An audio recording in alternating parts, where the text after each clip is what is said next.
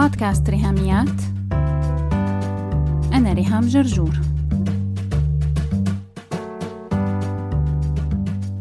مرحبا.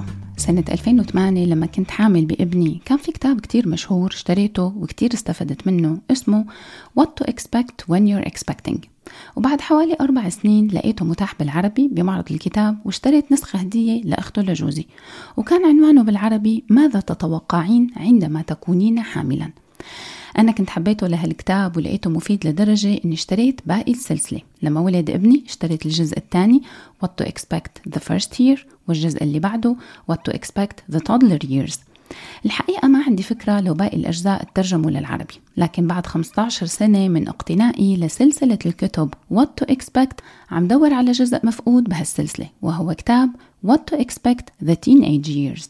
يعني بالعربي هو عنوان حلقة اليوم. ماذا تتوقعون عندما يكون في بيتكم مراهق أو أكثر؟ بحلقة اليوم رقم 143 من بودكاست ريهاميات رح نحكي عن تقسيمة الأعمار على طول المراحل التربوية المختلفة لأولادنا. حتى نقدر نعمل فوكس على مرحلة المراهقة وخصائصها المميزة وليش محتاجة مننا أصلا تركيز وتعلم واهتمام ووعي عموما؟ لكن بشكل خاص في هذه الحقبة الزمنية من تاريخ البشرية لأننا اليوم عم نمر بتحديات غير مسبوقة كأهل ومربيين ومقدمين رعاية في تنشئة جيل بالعصر الرقمي. بكتابي Digital Detox يلي بتناول موضوع إدمان ال gaming وأضرار الاستخدام المفرط للشاشات وال social media بقول أنه انقسم التاريخ الرقمي في سنة الوباء إلى ما قبل 2020 وما بعد عام 2020 ولم تعد الحياة كما كانت عليه بسبب الثورة الرقمية وسنوات وباء فيروس كوفيد 19 هذا الانقسام في التاريخ الرقمي خلانا عايشين في حقبة ما بعد سنة 2020 وهي التي شهدت تزايد مخيف في استخدام الأجهزة الرقمية والإنترنت مع تدهور غير مسبوق في الصحة النفسية للأطفال والمراهقين والكبار كمان. لكن عم ركز بسلسلة الحلقات هدول على المراهقين لأنه المراهقة مرحلة حساسة وخطيرة وهذا اللي رح نشوفه خلال حلقات بودكاست ريهاميات عن الصحة النفسية للمراهقين. كأخصائيين نفسيين وتربويين منقسم مراحل النمو والتطور عند الأطفال والمراهقين إلى ثلاث مراحل رئيسية. أول مرحلة هي الطفولة المبكرة. بتبتدي بيوم الولادة لحتى سن خمس سنوات وطبعا في جواتها تقسيمات فرعية. مرحلة السنوات الخمس الأولى من عمر الطفل ويلي سميناها الطفولة المبكرة بتتميز بكثافة بالمشاعر. أنا بشبهها بالفرق بين الحليب المركز المحلى لو قارناه مع الحليب العادي. نقدر نفهم الفرق لما بنتفرج على التكستشر والقوام تبع ال condensed milk مقارنة بالسائل regular milk. ويلي فيكن ربى أطفال بعمر من الولادة لحتى سن الخمس سنوات بيعرف تماما مرحلة ال emotional intensity يعني البيبيهات طول الوقت عم يبكوا. وبعدها في مرحلة ما قبل المدرسة ال toddler years ما بين عمر سنة ونص حتى ثلاث سنوات هدول بيكونوا جاهزين دائما لل tantrum. ونوبات الغضب والصريخ والعناد والترفيس بيحرجونا قدام الناس وما في شي بينفع معهم من حيل الرشاوي أو الضرب. وبعدين بنشوف الأطفال بسن الحضانة أو الروضة دايما متحفزين وجاهزين للخناقات كأنهم في مسلسل أفلام كرتون عنوانه power struggle وبهالمناسبة بدي أبعت تحية من القلب لكل أم عندها طفل أو أكثر بعمر خمس سنوات فما دون.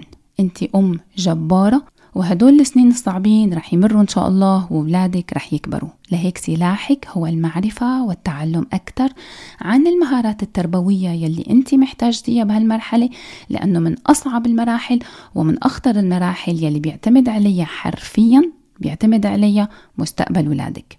وقديش بيكسر قلبي منظر طفل بهذا العمر ماسك موبايل ومقضي أيامه على الشاشات ساعات طويلة من التخريب لخلايا دماغه مثل ما رح نشوف بالحلقة الجاي.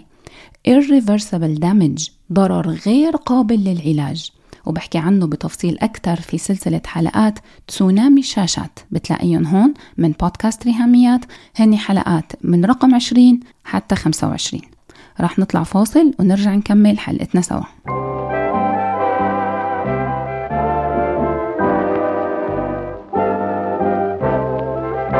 التربية الرقمية. digital parenting هو موضوع خطير جدا لكل الآباء والأمهات وكل الأخصائيين النفسيين والتربويين وكل ال coaches والأهل المسؤولين عن تنشئة جيل من الأطفال والمراهقين في عصر التكنولوجيا الرقمية وسط مخاطر وأضرار للاستخدام المفرط لل social media وكمان إدمانات رقمية مثل إدمان ال gaming ومواقع التواصل الاجتماعي.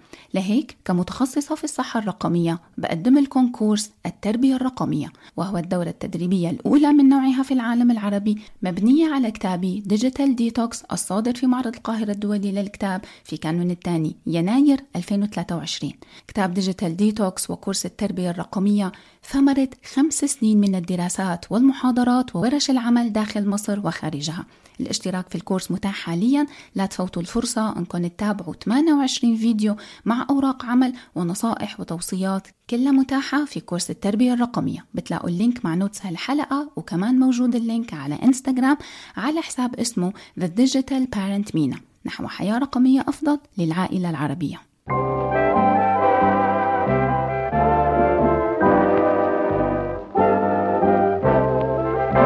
ورجعنا بعد الفاصل لحتى نكمل كلامنا عن الصحة النفسية للمراهقين. مرحلة الطفولة المبكرة يتبعها مرحلة منسميها مرحلة المدرسة الابتدائية وهي من سن ست سنوات حتى عشرة. لكن الاسم الأدق هو latency stage أي مرحلة الكمون أو السكون. من خصائص هالمرحلة إنه المشاعر المشحونة بتكون في حالة كمون وهدوء مثل اسم المرحلة latency وكمون. منلاحظ أنه الأطفال بين سن 6 ل 10 سنوات بيكونوا إلى حد كبير عندهم نوع من التوازن في المشاعر والسلوكيات. بيكونوا مطيعين ومتعاونين مع الأهل عندهم فضول بالدراسة واللعب شخصياتهم عموما بتمر بمرحلة لذيذة وممتعة للأهل. لكن هذا ما بيعني أنه الطريق معبد وسلس. لا أكيد في أوقات بيكونوا متحمسين زيادة عن اللزوم أو بيحردوا وبيتقمصوا وبيزعلوا زيادة عن اللزوم. لكن الخط البياني عموما للمشاعر والسلوكيات بهالمرحلة ما فيه fluctuation أو تعرجات حادة. لأنه مهارات التنظيم الانفعالي لو تعلموها الأطفال بهذا العمر بتجيب نتيجة رائعة جدا. وهالشي طبعا بيحتاج من الأهل مجهود ومتابعة بعملية التمكين وتدريب الأبناء على التنظيم الانفعالي. وكمان تدرب الأهل على التنظيم الانفعالي المتبادل بيننا وبين أولادنا فبيكونوا الأطفال قادرين على إدارة مشاعرهم بطريقة فعالة سواء لوحدهم أو ببعض المساعدة. لكن بمجرد انتهاء مرحلة الكمون منلاحظ أن المشاعر يلي كانت في حالة هدوء وسكون أو كانت تحت السيطرة بتبلش تظهر على السطح وتتصدر المشهد وهنا تبدأ المراهقة. لحظة بس هذا بيعني أن المراهقة بتبدأ بسن 11 سنة. نعم على عمر 10 سنين أو 11 سنة بيبتدي الصبي والبنت مرحلة المراهقة ويلي كانت من قبل كام سنة تعتبر بدايتها من عمر 13 ومن هون كان جاي الاسم تين أو تينيجر من عمر 13 14 لأنه الأرقام من 13 لحد 19 فيها كلمة تين بالإنجليزي. لكن كأخصائيين نفسيين وتربويين حاليا بنقسم المراحل العمرية بشكل مختلف ومرحلة المراهقة تبدأ بعمر 11 سنة.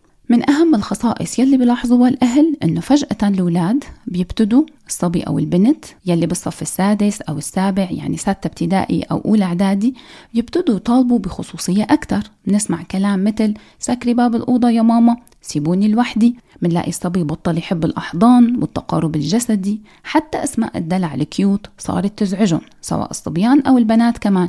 يا أختي كميلة يا تقبرني مع أنه من فترة قريبة كانت أمور محببة عند أبنائنا.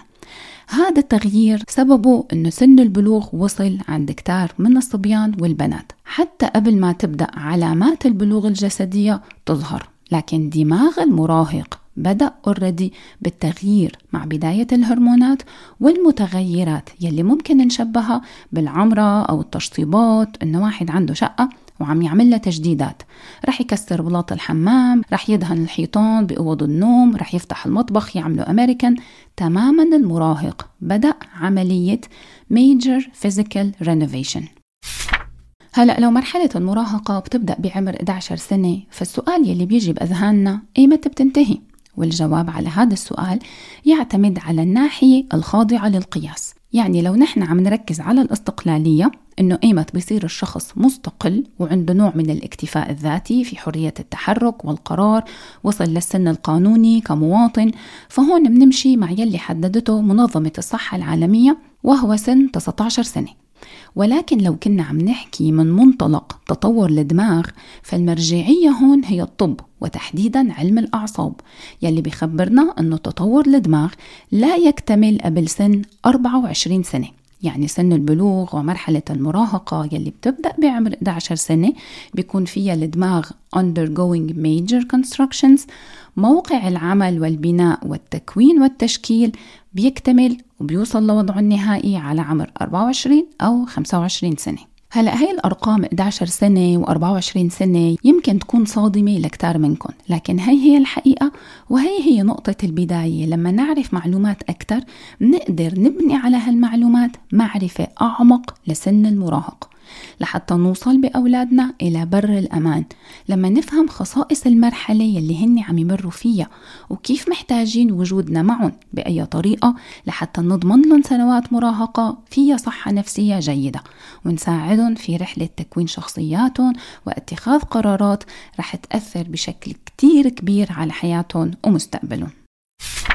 نحن بالنهاية ما بدنا أولادنا يكونوا مطيعين وبس. لأنه هذا شيء خطير جدا لو كانوا أبنائنا قدامنا وفي تواجدنا معهم عم يسمعوا الكلام وعم يفرجونا يلي نحن بدنا نشوفه. وهذا غالبا بيكون بسبب استخدامنا لسلطتنا نحن كأهل إنه منلجأ للتهديد والعقاب. فطبعا أولادي لحتى يتجنبوا عقابي رح يسمعوا كلامي طالما أنا فوق راسهم. لكن تأكدوا أنه باللحظة يلي رح يكونوا فيها لوحدهم أو يوصلوا فيها لعمر الاستقلالية مثل مثلا يطلعوا من البيت لحالهم بدون توصيل وترجيع مني أو لما يقضوا وقت طويل مع رفقاتهم بدون وجودنا نحن كأهل. فساعتها رح يفرغوا كل الكبت ورح يعملوا يلي على مزاجهم سواء كان هذا السلوك صح أو غلط. يلي أنا بدي إياه في تربيتي لأولادي المراهقين هو التمكين empowerment إني أتواصل معهم بشكل دائم ومستمر بدون استخدام السلطة والتهديد. لحتى أضمن إنه تأثيري عليهم يكون نابع ليس من خوف ورعب لكن نابع من ثقة فيني وبحكمتي. لما بيكون في بيناتنا محبة متبادلة احترام متبادل وثقة متبادلة. هيك بكون مطمنة إنه حتى لما يغيبوا عني رح ياخدوا قرارات صح وقرارات بتحافظ على أمانهم وعلى سلامتهم بمواقف الحياة المختلفة. هاي الحلقة يلي عنوانها ماذا تتوقعون عندما يكون في بيتكم مراهق؟ هي بتشمل توقعاتنا من أولادنا لكن كمان توقعاتنا من أنفسنا. نحن كأهل ومربين. لهيك بشجعكم تجاوبوا على الأسئلة يلي موجودة بال worksheet مع هالحلقة. فيكم تعملوا download مجانا لورقة عمل تطبعوها وتكتبوا أجوبة الأسئلة الموجودة فيها. بتلاقوا الرابط مع notes هالحلقة وكمان على موقع أكاديميتي وعلى حساب بودكاست ريهاميات على إنستغرام وفيسبوك. وكمان بتلاقوا ال link تبع هاي ال worksheet على حساب إنستغرام الخاص بالتربية الرقمية. اسمه The Digital Parent مينا نحو حياة رقمية أفضل للعائلة العربية. طبعوا الورقة قبل موعد الحلقة الجاي واكتبوا أجوبتكم على الأسئلة واحتفظوا فيها للورقة لأنه رح نرجع لبعدين لما يجي وقتها. شاركوا هالحلقة مع كل العيلة والأصدقاء حتى يتعرفوا على المعلومات الجديدة وينضموا إلنا في سلسلة حلقات الصحة النفسية للمراهقين. ولا تنسوا موعدنا صباح الجمعة الثاني والرابع من كل شهر مع حلقات جديدة من بودكاست ريهاميات. بس هيك.